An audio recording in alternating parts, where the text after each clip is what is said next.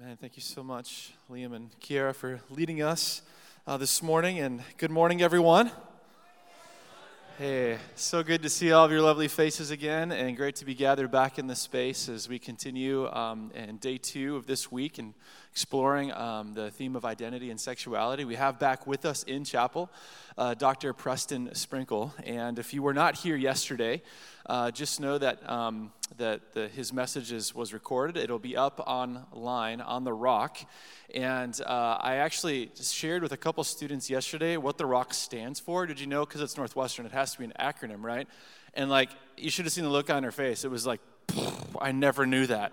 Um, so, how many of all knew that the ROC stands for Relevant Online Community Knowledge? Anyone? what? okay. Uh, so that's your fun, fun fact, little tidbit of the day. Uh, some retro trivia, you can remember that. Um, but what you do need to remember um, is that if you go to the Student Life tab on the Rock, uh, there's the chapel podcast, so you can go back and listen to yesterday's talk. So let me share a little bit about uh, Dr. Preston as uh, we invite him up. So Preston, he's a, a, biblical scholar, an international speaker, and a New York Times best-selling author who has written numerous books, including a people to be loved, why homosexuality is not just an issue. He's also served as the general editor for the new two views on homosexuality, the Bible and the church from Zondervan. Uh, he has given talks to thousands of people around uh, the world on the topic of faith, sexuality, and gender. And uh, he does have uh, a website that you can, um, centerforfaith.com. Uh, you can check that out, or prestonsprinkle.com. I believe I got that correct. Um, but also, you can check out uh, his podcast called Theology in the Raw, and uh, a great place to help continue uh, learning and growing in this conversation. So, Preston and his wife Chris and their four children currently live in Boise, Idaho, and uh, he is delighted to be back with us for a second day, and we're privileged to have him. So, would you please give another warm Northwestern welcome on this cold day to Dr. Preston Sprinkle? And uh, would you once again join me in praying for him and praying for ourselves uh, as he shares with us? Father in heaven, thank you so much that you have sent Christ to rescue us so that we can stand before you as your redeemed children and to sing your praise. Thank you for how we can do that and how we have done that already this morning. Thank you for how we can continue in worship now as we hear from one of your servants, Preston. Thank you for bringing him here to this campus I pray that he would be a pure channel of your grace to flow through. Work afresh in him by your Spirit. And Holy Spirit, Spirit of truth, fill us to encounter the grace and love of Christ towards greater understanding and transformation, and that we would live and think and act more like Christ today. We ask this all in Christ's name. Amen. Man, thanks, Justin. Yeah. Appreciate it. Uh, it's good to be back with you. Uh, just a show of hands, really quick. How many were here yesterday? Okay, good because today is a continuation of yesterday. I even left the chairs on stage as a, as a tangible reminder that we are talking about real people and a diverse group of stories today. We can never, ever, ever lose sight of that, especially since we are going to dig into the Bible today. We're going to dig into theology. We're going to wrestle with arguments from the short time we have. And when we, when we do that, Christians can become more prone to forget that we're talking about real people, so we need to keep that at the forefront of our minds. Now, several years ago, when I started to dig into this conversation and you know, I heard lots of stories and got to know lots of people, and there was just a lot of LGBT people have been raised in a church and have gone through some really, really bad, I would say even traumatic experiences. And when I kept hearing those stories over and over and over, it, it caused me to go back to the text of Scripture with a fresh lens, with, with an open mind. I mean, several years ago, I came back and said, okay, I know, I know what I grew up believing, but I didn't know why I believed it. I grew up believing that homosexuality is a sin, period, the end, full stop, but nobody really told me why. Nobody really told me, like, what does the Bible actually say about this? And, and how come there's smart people who disagree with that? Like, what what are their arguments? What, how come they're reading the Bible differently? And so I came back to the text of Scripture with an open mind to go where the text leads. And to be co- totally honest, I was making a lot of people really nervous. I remember uh, blogging my way through kind of various passages in the Bible, and there were some passages that I was looking at that had been traditionally interpreted to kind of condemn gay people. And I'm like, yeah, I don't think that's what this passage is about. And people were getting really nervous. I remember people, you know, they'd ask me, they'd be like, well, Preston, you know, whoa, whoa, whoa, what are you doing here? Like, what, we need to know where do you stand on the issue of homosexuality? And I said, well, first of all, it's not an issue, but, um, you know, I'm not quite sure yet. I'm only, I'm halfway through Genesis. I'll let you know when I get through Revelation. And i I was making so called Bible believing Christians nervous for going with the Bible. That this is the most bizarre, like psychologically confusing thing to me is that in the church, when we claim to be Bible believing Christians, sometimes we make people really nervous by studying the Bible and going where the text leads when it comes to things like, I don't know, race relations or immigration, or I'll just stop there because we're already in enough controversy today. But I mean, it's, it's really shocking how sometimes Jesus can be so offensive to Christians. And I said, I don't, I, I, you know, tradition didn't die for me. Jesus died for me, and I'm going to follow the text even if it offends traditional minded Christians. And so I wanted to go where the text leads, and I, I, I did my best to look at both sides of this debate with an open mind. I've dialogued with the leading, affirming Christian scholars in the world. I've sat in the office of people who say that the Bible in, uh, affirms same sex marriage not to critique, but to listen and understand. I want to know what does the text actually say? Now, having done that, I did land on uh, the so called traditional view of marriage, or what I call, I'll, turn, I'll put the slide back up here if I can get there. Um, I call it the, the historically Christian view of marriage. I don't. Lo- I, will use the phrase traditional view, but I just, I, I, I again, I, am not going to believe in something just because it's traditional. So, but there, there is a, a historical Christian view of marriage, and having studied the Bible as fairly as, as I possibly know how, uh, I do think that that historically Christian view does represent what God has revealed through Scripture. So let me just give you three reasons why I believe in a traditional view. I've got this clock just yelling at me right now. So I'm, I'm to, if I have time, I'm going to try to address some of the pushback, some of the arguments. Um, and I think that's really important. So if I don't get to it, you know, I, I would encourage you to do your own research. Don't just don't just believe something because I say it. I didn't die for you. I'm not the Bible. I'm going to show you how I'm looking at the Bible, but you need to do your own study and you need to do it with a fair, open mind so that you're following what the text actually says. So the first reason why I believe in a historically Christian view of marriage is that when Scripture talks about marriage, it says that sex difference is part of what marriage is. Let me lay this out here. There's, there's, two, there's two general definitions of marriage that, that you can hold to. Uh, the first definition is, is basically the, the, the widely accepted um, legal definition in, in, in America that, that marriage is a consensual union between two, or, or a consensual union between two humans. Oh, that, that went away, didn't it? Here we go. Um, the first uh, definition is that marriage is a union between two consensual humans. Th- that definition is one possible option. Um, it is very modern, uh, it's very Western, and it does come from you know, secular society. I'm not saying it's therefore wrong. I'm just saying that th- this is a very new way of understanding marriage. The other option of what marriage is is that, you, that marriage is specifically a union between two sexually different persons. And, and this is the definition of marriage that most religious traditions have held to.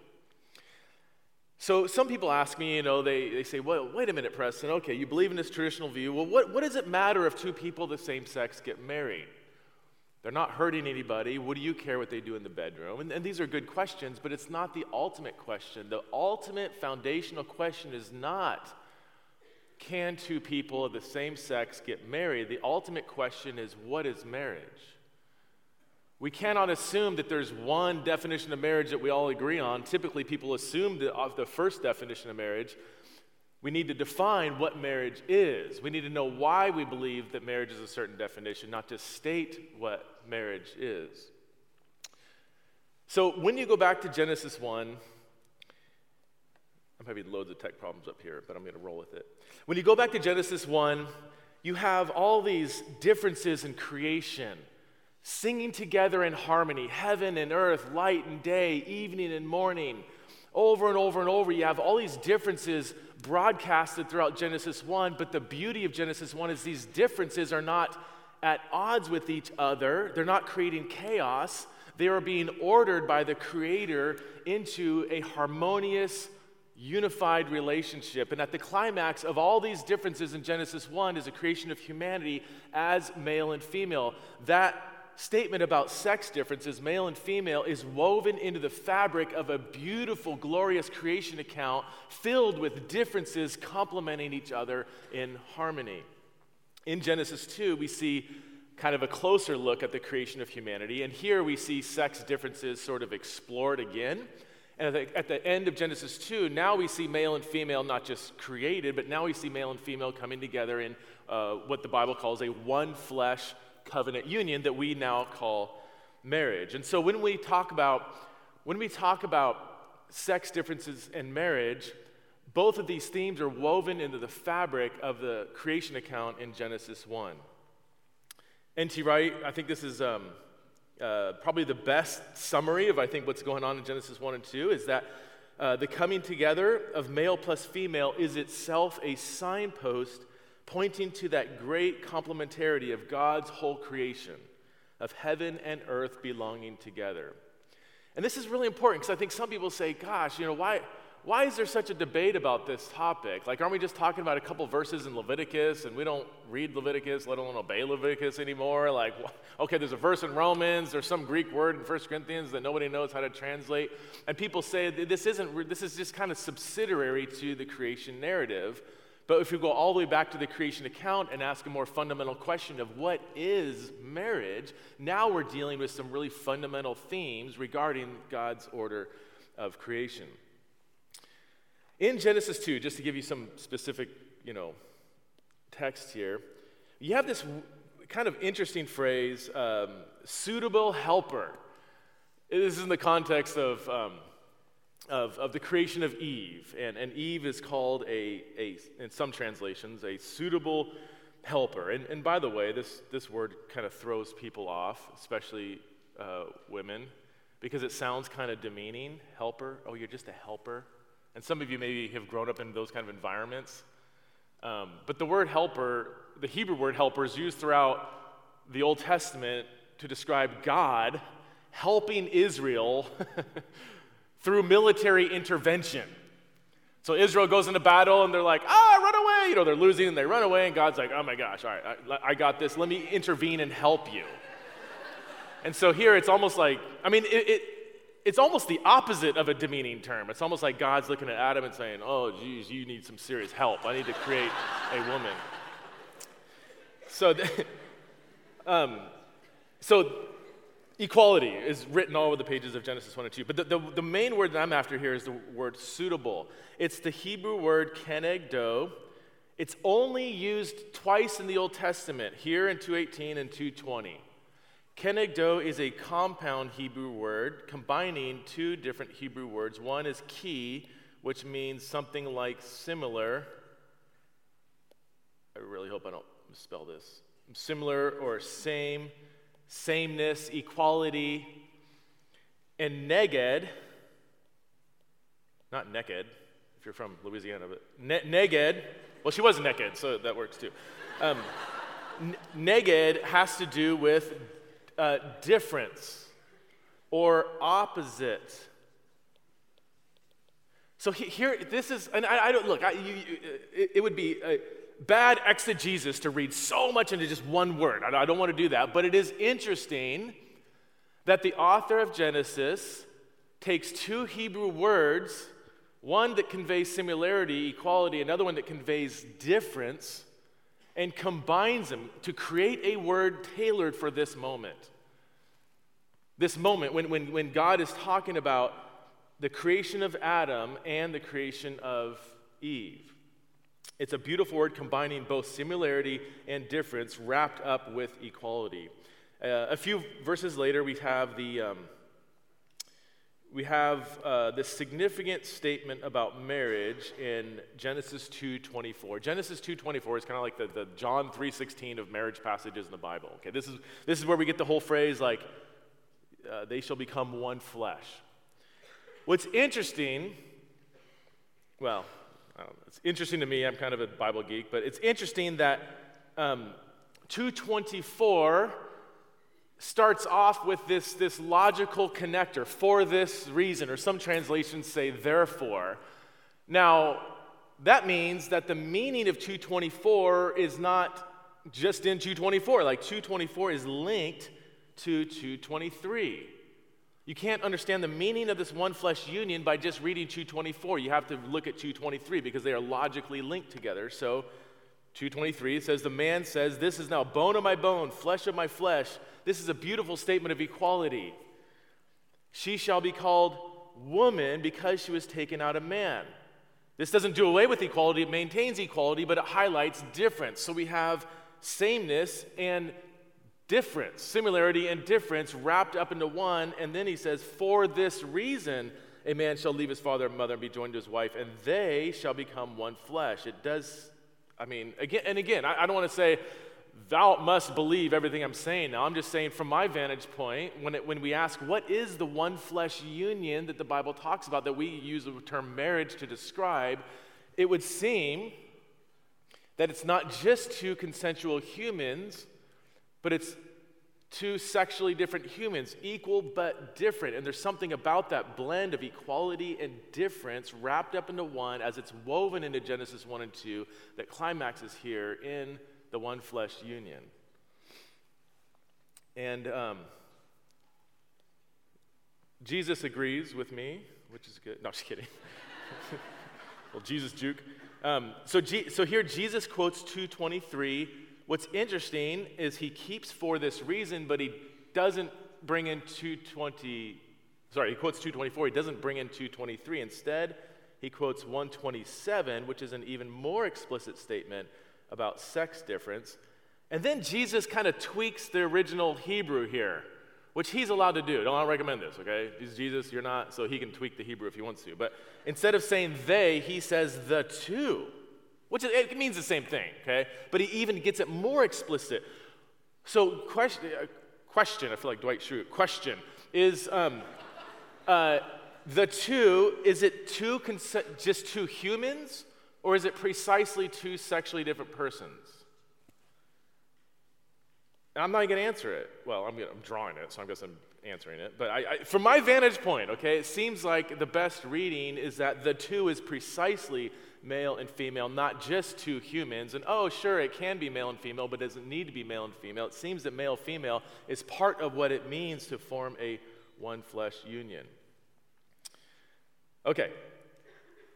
Uh, so, uh, the, the, the, honestly, I feel like this is this might be one of the most uh, biggest questions for those of you who are wrestling with same sex marriage, same sex relationships, and the traditional view. And you're like, I grew up with the traditional view, but I got loads of gay friends, and now I'm like, I don't know what I think anymore. The number one question that you can ask yourself is again, what is marriage? What's your definition of marriage? And where did you get that definition from? And how does Scripture inform your definition of marriage? Those are three really simple questions that everybody who's wrestling with the theology of this thing should be able to answer with an informed, you know, perspective. Um, because a lot of people just kind of race to Leviticus, race to Romans, whatever, but the, the, the definition of marriage is the fundamental question that we need to begin with. Second reason why I believe in a historically Christian view is that when Scripture talks about same sex sexual relations, it always prohibits them. By the way, there's not a lot of passages, okay? And oh, by the way, every single one of these passages is surrounded by many other prohibitions that apply to all people. In fact, Romans 1, the big, you know, Romans 1 is kind of the big passage that talks about same-sex relationship relationships, and people always talk about Romans 1 this, Romans 1 that. Well, guess what? The rest of Romans 1 addresses about mm, 30 different sins that probably all of us have violated before chapel this morning, at least some of them I mean, read the rest of Romans 1. You should, the whole point of Romans 1 is to drive you on your knees at the foot of the cross and say, God, I need your grace. Romans 1 is not about simply condemning gay people or condemning same sex relationships, it's about condemning everybody. so we can't just look at these so called, you know, some people call them the clobber passages because Christians have beaten gay people over the head with them so much. We can't just look at these and just talk about same sex relationships. We must talk about sin, period. But back to the point when Scripture does mention same sex sexual relationships, it always prohibits them. Now, that, and, look, I'm very well aware that some people say that these passages don't apply to modern day consensual adult relationships. And, and if I have time, I'm going to address that, okay? But the point still stands. When Scripture does directly mention same sex relationships, it's always in the negative. Now, do we see such uniformity on other ethical or theological issues in Scripture? I hope I don't do too much deconstruction here, but the, the Bible has a lot of tensions. I'm not, I'm not going to say contradictions, I'm going to say tensions and differences and, and how it speaks to various ethical questions like divorce. Does the Bible always, everywhere say that divorce is wrong from Genesis to Revelation? The answer is no. Deuteronomy 24 is pretty lenient on divorce. Ezra 9 commands divorce. no one reads Ezra 9, so no one knows about that, but um, you can ask. I don't know what to do with that. that was, there's some specific situation going on, it's unique, it's whatever. And then Jesus comes on the scene and he says no to divorce, but then he says, except for sexual immorality, and then Paul adds his two cents. There's, there's diversity and movement in Scripture on something like divorce. This is going to split the room. Um, uh, what about women in so I don't uh, women in church leadership or positions of being a pastor, preacher, elder? I don't. Uh, for this morning, I, I don't care where you're at on that. If you're honest with Scripture, you will admit that that that the other view, that that wrong view, has a verse or two to back up their view. Okay, so if you're hardcore like pro you know women can serve in all positions of leadership but if, you know if you were on a desert island in 1 timothy 2 washed up on shore in a glass bottle you wouldn't have that view. And yet if you're hardcore like complementarian um, same thing. If you're on a desert island and you know um, uh, acts 21 we have philip's daughters who are prophesying all over the place or if like you know in 1 corinthians 7 or 1 corinthians 11 paul says when women are prophesying cover your heads you're like oh so you're down with them prophesying in church um, there's tensions in Scripture on this question Did you choose God or did He choose you? And you seven point Calvinists are going to say, I don't see any tension in Scripture on this. um, but you, you know, four and a half, whatever point Calvin, whatever that even means, they're like, well, it's both. You know, well, yeah, people say it's a both and because there's verses on both sides. Should you kill your enemy or love your enemy? And if you did your devotions in the book of Joshua this morning, you're going to say, kill them all. and then some of you might have read the Sermon on the Mount, and you're like, no, I think we should love them. And we can go on and on. The, the point is, the point is, Scripture has movement, tensions, diversity, Old Covenant, New Covenant, different ethical systems to some extent with both covenants. There, there is there are ethical tensions in Scripture. So, this, I mean, this, that, that makes this point pretty remarkable that when Scripture does directly mention same sex relationships, same sex sexual relationships, from Genesis to Revelation, whenever they're mentioned, it's always prohibited. So I think that's, it, that's at least a, a, something to, to consider. If God really does bless same sex relationships. Um, he, he could have had maybe a little more clarity in, in Scripture on this. It, it is remarkable that it's always, they are always prohibited. Now, some people say, well, that's just your interpretation, Preston. You're reading the Bible through your white, American, you know, straight lens. And, and that's actually a good pushback. I, I, I receive that because we do have ethnic, um, socioeconomic, uh, we have gender lenses that we read the Bible through. That's a good concern. So, the, one of the best ways for me and you to cross check your individual private interpretation of Scripture is to go global, to ask people of different ethnicities, of different ages, of different socioeconomic statuses. Ask people of different denominations. Read people in the pre modern era. Read middle aged thinkers. Read people, not middle age, like, well, yeah, read them too, but I mean, read people who are writing uh, during the Middle Ages. Read pre Constantine writers. Get, read, read a diverse group of theologians. So it is remarkable that for 2,000 years, um, the Protestant, Greek Orthodox, Russian Orthodox, Coptic, I mean, you can cast this net as broadly as you want, have, have read these texts similar to how I've explained them. So, um, and, and, again, I'm not saying that this is a, I'm not saying that this is a standalone argument because I'm a Bible guy. I'm not, I don't want to just follow tradition. I want to follow the Bible. What I am saying is that when people say, oh, that's just your interpretation, you're reading into the text what you want, I'm like, man, I've cross checked this with as diverse a group of Christians as I could possibly think. And for 2,000 years, um, it hasn't been just my individual interpretation of Scripture. And you, you can cast this net as broadly as you want. You can look at different forms of church high church, low church, reform, Wesleyan, frozen chosen Presbyterian, snake handling charismatics, KJV only fundamentalists, and those who think the message is a translation. You can look at any form of Christianity.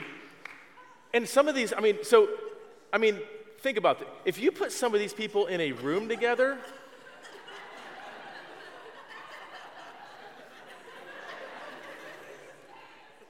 I mean, you're going to have these guys getting bit by snakes, and these guys aren't going to, they're not going to heal them. They're going to say, hey, you're on your own, man. You don't even believe in this stuff, so figure it out. And then, you know, these people who, you know, they're over reading the message. I don't know. But I like the message. Give me a break. I, just not a translation. Um, uh, Christian, one of the, this is one of the beautiful things I love about Christianity is that it's so diverse.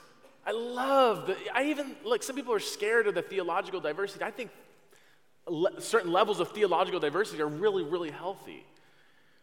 So it is remarkable that when you cast the net this broadly, the basic definition of marriage and whether or not God blesses same sex sexual relationships has been one of the few things that this diverse group of Christians have all believed. Doesn't mean it's right, doesn't mean it's therefore right, just means we should be cautious um, if we think that you know all of this diverse group of Christians have been reading the Bible in, incorrectly. Maybe they have, but that, there should be at least some caution, some caution there. I mean, we can't even agree on we can't even agree on what books belong in the Bible if you cast that, that broadly. Okay, there are really smart, godly people who disagree with everything I've said. Okay, so let me um, let me just get to let me get to at least this first argument um, that goes against everything I'm saying. Um, and it goes like this that the prohibition passages, the Leviticus, Romans, Corinthians, uh, that these passages only apply to non consensual relationships. Uh, that, you know, when the Bible prohibits same sex relationships, some people say, oh, that's only talking about rape, or it's only talking about uh, pederasty, is this ancient practice um, whereby an older man would have sexual relationships with a teenage boy. And that was widespread in the ancient world. I mean, all, all of these are some kind of non consensual or exploitative relationship where there's power differentials involved. So this is, a, this is actually this is an argument you should wrestle with. So when Paul and Leviticus prohibit same-sex relationships, are they only thinking about non-consensual relationships? So let me respond to this um, with a few things. First of all, this argument still needs to answer the question what is marriage? Or marriage, almost. um, I've got so many movies running around through my head right now. Um, what is marriage? So even if you could, sh- even, even, if, even if this argument is true, even if this argument is true, it still isn't sufficient. You still need to define marriage. But when you look at the text, the actual prohibition passages, they are unqualified and absolute. There's no mention of masters and slaves, there's no mention of non consensuality. In fact, there's language of mutuality. For instance, in Romans, you wouldn't have um, you wouldn't have a younger teenage boy who's being exploited by an older man be described as having passion for that older man. You wouldn't have a male slave who's being raped by his master. You wouldn't describe the relationship in mutual terms. Also, Romans 1 talks about women um, and men in this passage. What's significant about that is that in the ancient world, adult consensual relationships among women were widespread. You don't, all the sort of non consensual stuff that we hear about, that's only with males. And even then, we do see consensual relationships between males in the ancient world. They're more rare, but they did exist. But when it came to female same sex relationships, those were almost exclusively adult, consensual, same status, same age. Um, this is a, a, funeral relief from the time of Christ. These are um, oftentimes when you know, a married couple died, they would have a funeral relief to commemorate their relationship. And these are two women of same socioeconomic status. You can, well, it got too low there. The, the, the hairstyle, the, even the clothing they're wearing here.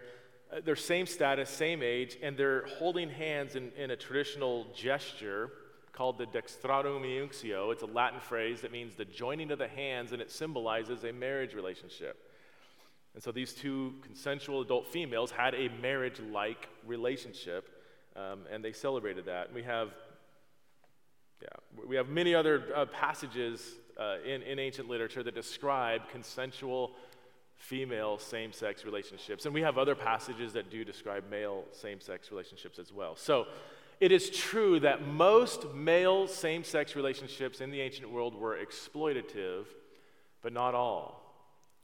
And most female relationships were not exploitative. So it's simply, it's, it's his, historically inaccurate to say that Paul and others had no category for what we're talking about today when it comes to like ad- two adults in a consensual, loving, same sex union. All right, I want to jump ahead and. Uh, I want to show a, a video clip. Um, because again, if, if we just focus so much on the theology and arguments, we can just turn, in, turn this into just a debate. And people are rarely debated into the kingdom. People are rarely debated into changing their viewpoint on a certain topic. Um, again, I said this yesterday our, our truth will not be heard until our grace is felt. If you don't embody the radical grace of Jesus, people aren't going to care about what you believe. This is a conversation between um, the guy on the uh, left is Jim Daly, president of Focus on the Family. Okay, the guy uh, next to him is Ted Trimpa, a non-religious uh, gay activist, and this is uh, then Gabe Lyons is hosting the conversation.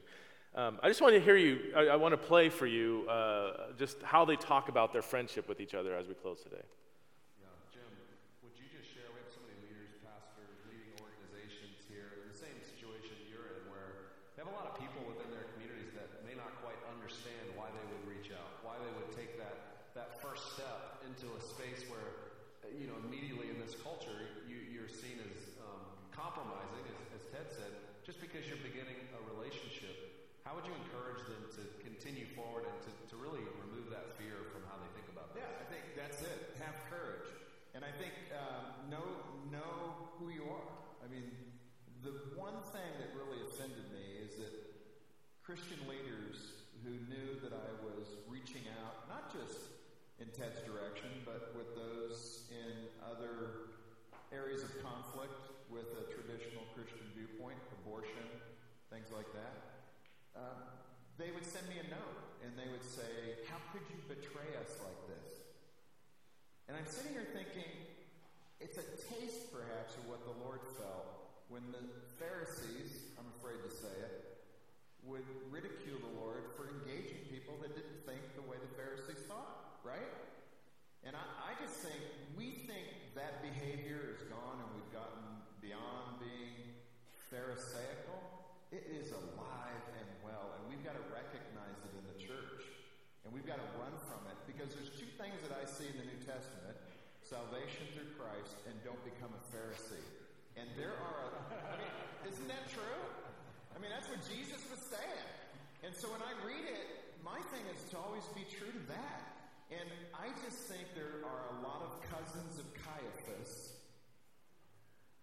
walking around. And man, A, I don't want to be that. And the other thing is, I better do all I can to make sure I can influence the people around me that think that way to rethink how they're thinking. Because it's a dangerous place to be when you're judging other people in a way that is not your position to do that. What I want Ted to see in our relationship is the love of Christ, certainly the truth of what I believe, and I think our friendship is strong enough that Ted can bear that, and uh, and vice versa. And I think at, at the end of the day, that's what the Lord will either smile about or frown upon. And uh, I trust in that process. And I think, again, the only arsenal in the tool chest that we have in a spiritual context is the love of God. Everything else is human. The love of God is hard to defeat. And uh, I that's what I want to express. I, and, and I mean this very sincerely, I feel it every time I'm with you. No, I really do. That's kind. Um, that's the Lord. And just, and I realize we're almost done. I went through open heart surgery last August. It was a complete surprise. One day I thought I was fine. Three weeks later, I was in New York um, under the knife. And someone who I know was always praying for me, was always checking on me, and I could feel the presence, was Jim. And that's just something I'll never forget. Well, thank you both. Let's pray. Father, thank you so much for loving us and for reaching out to us when we were uh, your enemy, your opponent, Lord, and you graced us with your presence. May we embody that same grace as we follow Jesus. In Christ's name, amen.